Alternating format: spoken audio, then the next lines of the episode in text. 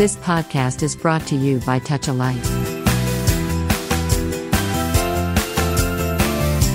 Touch Life Talk Radio శ్రోతలందరికీ హృదయపూర్వక స్వాగతం. నేను వారాలానంద్ సాహితీ స్రవంతి కార్యక్రమంలో వాంగా ఇవాళ బెంగాలీ సుప్రసిద్ధ రచయిత కవి శంకా ఘోష్ గురించి ఓ నాలుగు మాటలు మాట్లాడుకుందాం. ప్రతి వారంలాగే మనం సాహితీ స్రవంతి కార్యక్రమంలో గొప్ప గొప్ప సాహితీవేత్తల గురించి కళాకారుల గురించి మాట్లాడుకుంటున్నాం. దానిలో భాగంగానే ఇవాళ నేను శంకా ఘోష్ గురించి నాలుగు మాటలు ఆయన జీవితాన్ని గురించి ఆయన కవిత్వాన్ని గురించి ఆయన అకుంఠిత దీక్ష గురించి మీతో పంచుకోవాలనుకుంటున్నాను. సాధారణంగా మిమ్మల్ని ఈ కార్యక్రమానికి ఆహ్వానిస్తున్నాను. శంకా ఘోష్ సత్యం చెప్పడమే కవిత్వం బాధ్యత. ఇది ఆయన చెప్పిన ఒక స్లోగన్. ఆయన రాసిన కవిత్వంలో భాగంగా ఆయన ఒక చోట ఈ మాట చాలా స్పష్టంగా చెప్తాడు. ఏమంటాడంటే సత్యం చెప్పడం మినహా కవిత్వానికి మరే బాధ్యత లేదు అన్నాడు శంకా ఘోష్ అంటే కవిత్వం అంటే కేవలం వినోదానికో విజ్ఞానానికో లేదా ఉత్తేజానికో మానసిక విషయాలు ఏదో ఏదో విషయాలు చెప్పడానికో కాదు. కేవలం సత్యం చెప్పడానికి మాత్రమే కవిత్వం ఉంది అని ఘంటాపదంగా చెప్పినవాడు శంకర్ ఘోష్. రవీంద్రనాథ్ ఠాగూర్ తర్వాత బెంగాల్ సమాజాన్ని అంతగా ప్రభావితం చేసిన కవి రచయిత ఈ శంకర్ ఘోష్. ఆయన కవిత్వానికి మానవత్వమే ప్రధాన భూమిక. విస్తృతంగా రాసిన ఒక డెబ్బై ఏళ్ళ పాటు సాహిత్య ప్రపంచంలో ఉన్న శంకాఘోష్ కవిత్వానికి మానవత్వమే ప్రధాన భూమికగా సాగింది. నా కవిత్వం అంతా రాజకీయ కవిత్వమే. కానీ నేనెప్పుడూ ఏదో ఒక రాజకీయ పార్టీకి చెందిన రాజకీయ లేదా సాహిత్య పంథాను స్వీకరించలేదు. అందుకే సత్యాన్ని చెప్పేందుకు సత్యం వైపు నిలబడేందుకు నాకు వీలైంది అన్నాడు ఆయన. ఏడు దశాబ్దాలకు పైగా సాహిత్య ప్రపంచంలో ఉన్న శంకా ఘోష్ కేవలం కవే కాదు మొత్తంగా బెంగాలీ ప్రజల సామూహిక స్పృహకు చైతన్యానికి నిరసనకు ప్రతినిధిగా నిలబడ్డాడు. ఆయన సాహిత్యాన్ని జీవితాన్ని పరిశీలిస్తే మనకు మన కాళోజీ గుర్తొస్తాడు. కాళోజీ ఎట్లా అయితే కవిత్వం చెప్తూ ఉన్నది ఉన్నట్టుగా మాట్లాడుతూ ఎక్కడ అన్యాయం జరిగినా ఎక్కడ రాష్కం జరిగినా ఎక్కడ అక్రమం జరిగినా గొంతెత్తి మాట్లాడిన కాళోజీ లాగానే మనకు బెంగాలీ సాహిత్యం బెంగాలీ సమాజంలో శంకాఘోష్ కనబడతాడు. శంకా ఘోష్ అనగానే శంకాఘోష్ సాహిత్యం చదువుతున్నప్పుడల్లా నా కాలోజీనే మనసులో స్ఫురణకు వచ్చాడు. ఆ ఇద్దరి నడుమ ప్రజల పక్షాన్ని నిలబడి ఒక పోలిక మనకు స్పష్టంగా కనిపిస్తుంది. అధికారంలో ఎవరున్నారనే మీమాంస వాళ్ళకి ఎప్పుడూ లేదు. శంకా ఘోష్ విస్తారంగా రాయడంతో పాటు ఎక్కడ ఎవరికి అన్యాయం జరిగినా స్పందించాడు. తానే స్వయంగా వెళ్ళి నిరసనల్లో పాల్గొన్నాడు. ఆయన బెంగాలీ ప్రజలకు డెబ్బై ఏళ్ళకు పైగా ఫ్రెండ్ గైడ్ ఫిలాసఫర్గా ఉన్నాడు. మీరు నాకు బాధ్యతను అప్పగించారు. మీరు నాకు బాధ్యతను అప్పగించారు. అందుకే నేను ఒంటరిగా ఒంటరి కాపరిగా నిలబడ్డాను అంటాడు శంకర్ ఘోష్. అట్లా ఆయన ఒక ఇంటర్వ్యూలో స్పష్టంగా చెప్పుకున్నాడు. పంతొమ్మిది వందల ముప్పైలో బెంగాలీ కవిత్వం నుంచి సుప్రసిద్ధ కవులు విష్ణుడేస్ సుకాంత్ భట్టాచార్య సుభాష్ ముఖోపాధ్యాయ్ లాంటి సాహితీవేత్తలు ఎదిగి వచ్చారు అయితే పంతొమ్మిది వందల యాభైలలో కవిత్వ ప్రపంచంలోకి వచ్చిన శంకా ఘోష్ ఏ రాజకీయ పార్టీకి అనుబంధంగా నిలబడలేదు. తన కవిత్వం నిండా రాజకీయ వ్యక్తివాద కవిత్వం సమ్మిళితమై నడిచింది. ఆయన కవిత్వం నిండా రాజకీయమే అన్నప్పటికీ ఎంతగా రాజకీయ కవిత్వం చెప్పినప్పటికీ ఆయన కవిత్వంలో మనకి వ్యక్తిత్వానికి సంబంధించి వ్యక్తివాదానికి సంబంధించిన ఛాయలు కూడా స్పష్టంగా కనిపిస్తాయి. అంటే ఇక్కడ నేను చెప్పొచ్చేది ఏంటంటే శంకా ఘోష్ కవిత్వం నిండా రాజకీయ దృక్పథంతో పాటు వ్యక్తివాద దృక్పథం కూడా రెండు సమ్మిళితమై ముందుకు సాగాయి. ఆయన కవిత్వ నిర్మాణ పరంగా కూడా రూపపరంగా కూడా స్ట్రక్చర్ పరంగా కూడా ఏదో ఒక పద్ధతికి ఎప్పుడూ పరిమితం కాలేదు.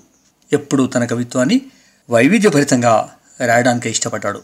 రాజ్య హింసను ఆధిపత్యాన్ని అరాచకాన్ని శంకా ఘోష్ తన కవిత్వంలో నిలదీయడమే కాకుండా పలుసార్లు ఉద్యమంలో వ్యక్తిగతంగా వెళ్ళి నిలబడ్డాడు. బెంగాల్లో నక్సల్స్ ఉద్యమం ఉద్ధృతంగా ఉన్న కాలంలో ఆహార ధాన్యం కోసం జరిగిన ఒక ఉద్యమంలో పదహారేళ్ళ వయసు గల జమునాబతి అనే అమ్మాయి పోలీసు కాల్పుల్లో చనిపోతే శంకా ఘోష్ ఆ సంఘటనకు స్పందనగా కవిత్వం రాయడమే కాకుండా తానే స్వయంగా వెళ్ళి అండగా నిలబడ్డాడు. ఇక రెండు వేల పద్దెనిమిదిలో బెంగాల్లో జరిగిన పంచాయతీ ఎన్నికల్లో విపరీతమైన హింస చెలరేగింది. ఆ విపరీత హింస చెలరేగిపోగా అభివృద్ధిపై రోడ్డు స్పష్టంగా కనిపిస్తోంది. అంటూ మమతా బెనర్జీ మంత్రివర్గంలోని ఒక మంత్రి పత్రిక ప్రకటన చేశాడు. దానికి ప్రతిగా మీ మూడు కళ్ళు తెరవండి. చూడండి. అభివృద్ధి త్యాగభరితమైన ఖడ్గంతో నిలబడింది అంటూ ఆయన శంకర్ ఘోష్ కవిత్వం రాశాడు. ఆయన్నే నందిగ్రామ్లో జరిగిన హింసా సంఘటనలకు వ్యతిరేకంగా బెంగాల్ అకాడమీ సభ్యత్వానికి రాజీనామా చేశాడు. అంతేకాదు రెండు వేల పంతొమ్మిదిలో సిటిజన్షిప్ చట్టం తీసుకొచ్చినప్పుడు ఆయన తన తీవ్ర నిరసనను వ్యక్తం చేశారు. మాటి అన్న ఒక గొప్ప కవితను రాశారు. అందులో ఆయన ఇట్లా రాస్తారు. నీ అడుగుజాడల్లో నా అడుగుజాడలు ఉన్నాయి. ఆమె నీకెప్పుడూ తెలియదు. నువ్వెప్పుడు ఆమెను చూడ్డానికి తిరిగి చూడలేదు. చుట్టూ పరికించి చూడు. ఆమె నీకెప్పుడూ తెలియదు. నువ్వెప్పుడు ఆమెను చూడ్డానికి తిరిగి చూడలేదు. చుట్టూ పరికించి చూడు. అన్ని వంతెనలు కూలిపోయాయి. ఇవాళ నువ్వు నన్ను వెళ్ళిపోమ్మంటే ఎక్కడికి వెళ్ళగలను? అంటూ రాశాడు ఆయన. ఏం రాస్తాడంటే నీ అడుగుజాడల్లో నా అడుగుజాడలు ఉన్నాయి. ఆమె నీకెప్పుడూ తెలియదు. నువ్వెప్పుడు ఆమెను చూడ్డానికి తిరిగి చూడలేదు. చుట్టూ పరిగించి చూడు. అన్ని వంతెనలు కూలిపోయాయి. ఇవాళ నువ్వు నన్ను వెళ్ళి పొమ్మంటే ఎక్కడికి వెళ్ళగలను? అంటూ రాశాడాయన శంకా ఘోష్ రాయడం ఆరంభించిన తొలి రోజుల్లో ఆయన కవిత్వ భాష కొంత కఠినంగా ఉండేది. కానీ కాలక్రమంగా తన శైలి మార్చుకుని సాధారణ ప్రజల భాషలో రాయడం చిన్న కవితలు రాయడం ప్రారంభించాడు ఆయన. అలాంటి చిన్న చిన్న కవితలతో ఆయన పంతొమ్మిది వందల ఎనభై నాలుగులోనే my face is covered by advertisement అన్న సంకలనాన్ని వెలువరించారు. రవీంద్రనాథ్ ఠాగూర్ జీవితము కవిత్వము వాటన్ని విషయాల్లో శంకా ఘోష్ నిష్ణాతుడు. బాగా అధ్యయనం చేసినవాడు. పంతొమ్మిది వందల ఎనభై ఆరులో ఠాగూర్ నూట ఇరవై ఐదవ జయంతి ఉత్సవాలు నిర్వహించిన సందర్భంలో ఠాగూర్ జీవితంలోని కొత్త రాజకీయ అంశాన్ని కూడా శంకా ఘోష్ వెలికి తీశాడు జలియన్ వల్ల బాగ్ సంఘటన జరిగినప్పుడు దానికి వ్యతిరేకంగా ట్యాగోర్ నిరసన చెప్పిన విషయం అందరికీ తెలిసిందే. కానీ దాని తర్వాత ట్యాగోర్ పారిస్ వెళ్ళి అక్కడ బ్రిటిష్ ప్రభుత్వ అరాచకాన్ని గురించి గొప్ప ప్రసంగం చేశాడు. తర్వాత కొన్ని నెలలకు ట్యాగోర్ అమెరికాలో నాన్ కోఆపరేషన్ సహాయ నిరాకరణ ఉద్యమాన్ని గురించి ఉపన్యసించాడు. ఈ విషయాల్ని శంకాఘోష్ చెప్తూ ఇవాళ సామాజిక వాతావరణంలో ఠాగూర్ నూట ఇరవైవ జయంతిని ఇంత ఘనంగా చేయడం ఎంతవరకు రెలవెన్స్ అని కూడా అడిగాడు. అంటే ఠాగూర్ ఏ పక్షాన్ని నిలబడ్డాడు ఏ అరాచకాలకు వ్యతిరేకంగా నిలబడ్డాడో ఆ పరిస్థితి ఇవాళ దేశంలో నెలకొడి ఉన్నప్పుడు ఠాగూర్ జయంతి గురించి మనం మాట్లాడడం కరెక్టేనా అని కూడా ఆయన ప్రశ్నించాడు. శంకా ఘోష్కి రెండు వేల పదహారులో జ్ఞాన్పీఠ్ అవార్డుతో సహా పద్మభూషణ్ సాహిత్య అకాడమీ పురస్కారం లాంటి అనేక ప్రతిష్టాత్మకమైన పురస్కారాలు అందుకున్నాడు. శంకా ఘోష్ పంతొమ్మిది వందల ముప్పై రెండులో చాందుపూర్లో జన్మించాడు. ఆయన తొలినాళ్ళలో ఆయన పేరు చిత్రోప్రియ ఘోష్. తర్వాత శంకా ఘోష్గా మారారు. ఆయన పుట్టిన ఊరు ప్రస్తుతం బంగ్లాదేశ్లో ఉంది. ఆయన తల్లిదండ్రులు మణిందర్ కుమార్ ఘోష్ అమలాబాల శంకా ఘోష్ చిన్నతనం అంతా ప్రభా జిల్లాలోని పాఖీ అన్న చిన్న పట్టణంలో గడిచింది. తండ్రి స్కూల్ టీచర్. ఎనిమిది మంది పిల్లల్లో శంకా ఘోష్ ఒకరు. దాంతో పెద్ద కుటుంబం కనుక చిన్ననాటి జీవితం ఒకంత పేదరికంలోనే గడిచింది. ఆ పరిస్థితుల్లో తండ్రి తన పిల్లలు బాగా చదువుకోవాలని కోరుకున్నాడు. తండ్రి ప్రభావంతో శంకా ఘోష్ చిన్నప్పటి నుండి ఠాగూర్ సాహిత్యం చదవడం మొదలుపెట్టాడు. ఆ ప్రభావం శంకా ఘోష్ జీవితాంతం కొనసాగింది.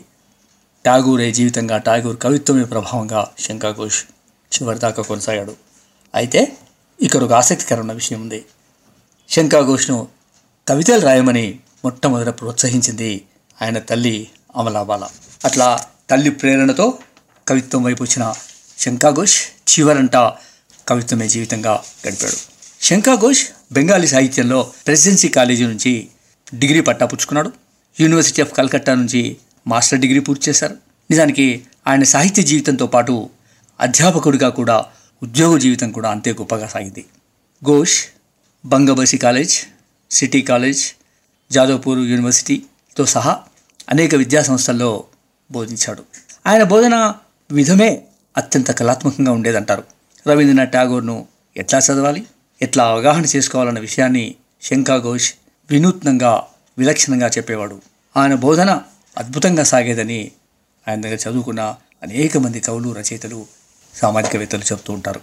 సాధారణంగా ప్రచారానికి దూరంగా ఉండే శంకా ఘోష్ కెమెరా ముందుకు రావడానికి అయిష్టం చూపేవాడు. విద్యార్థులు యువకులు ఆయన రచనలతోనూ ఏదైనా అనుమానాలతోనూ ఎప్పుడు ఏ సమయంలో వచ్చినా వాళ్ళందరికీ సమయం ఇచ్చి ప్రోత్సహించేవాడు శంకా ఘోష్.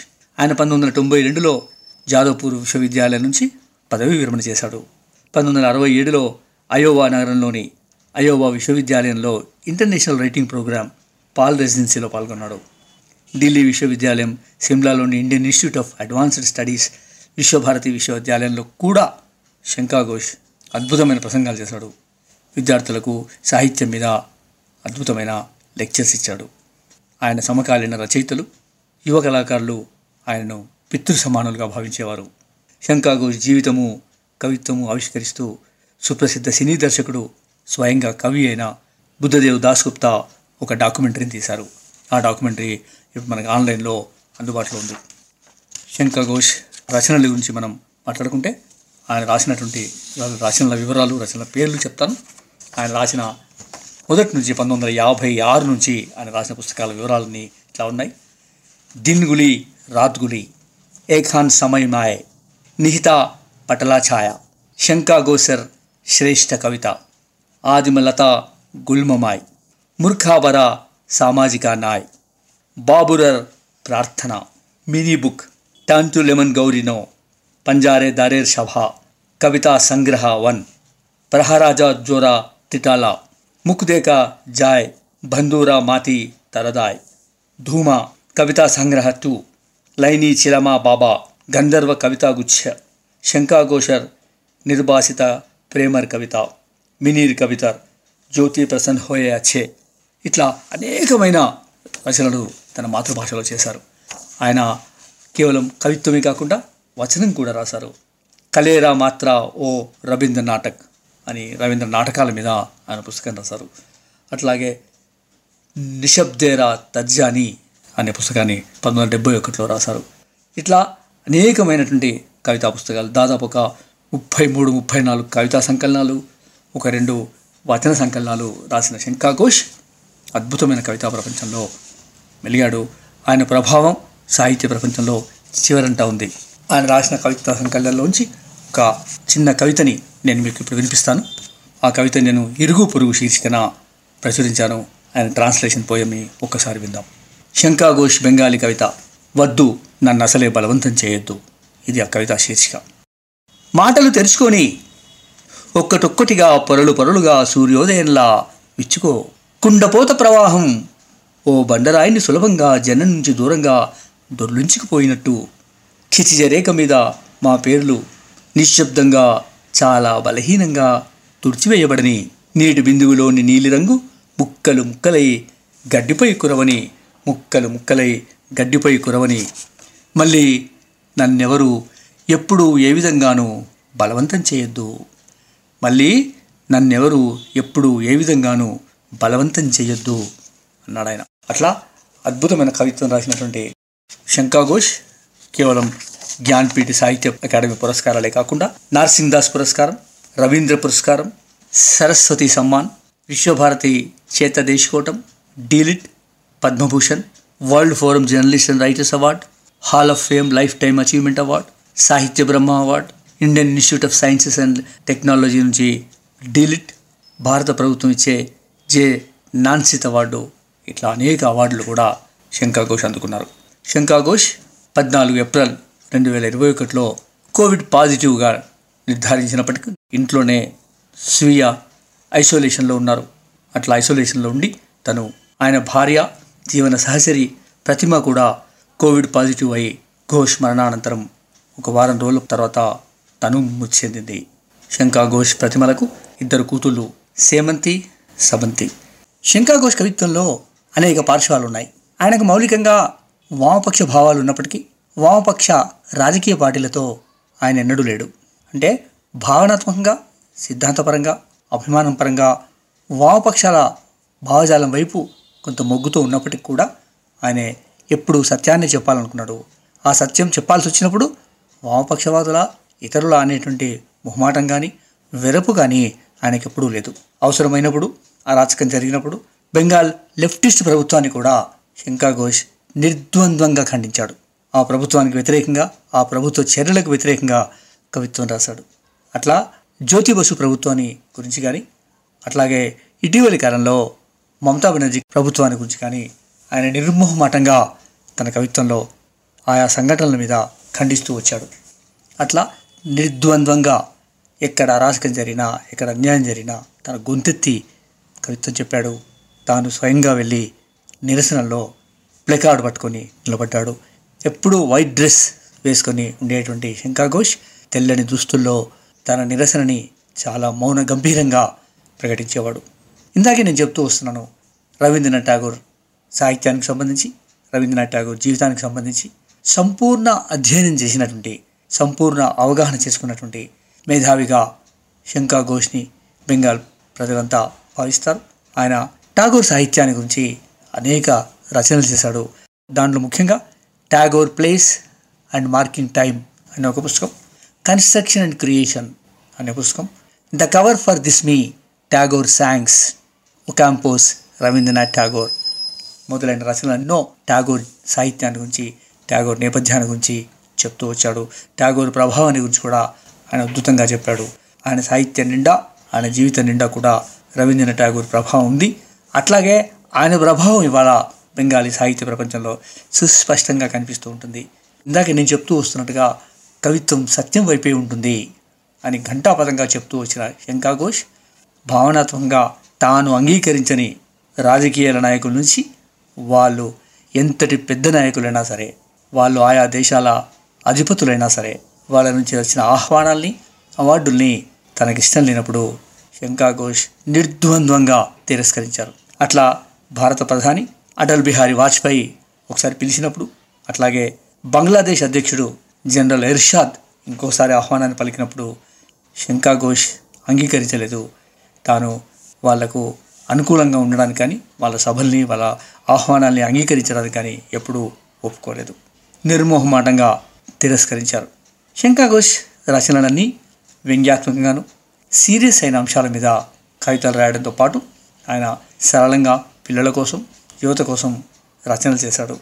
ఆయన రాసిన morning lights rose of trees అనేటువంటి రచనలు బెంగాలీ యువతను విపరీతంగా ఆకట్టుకున్నాయి.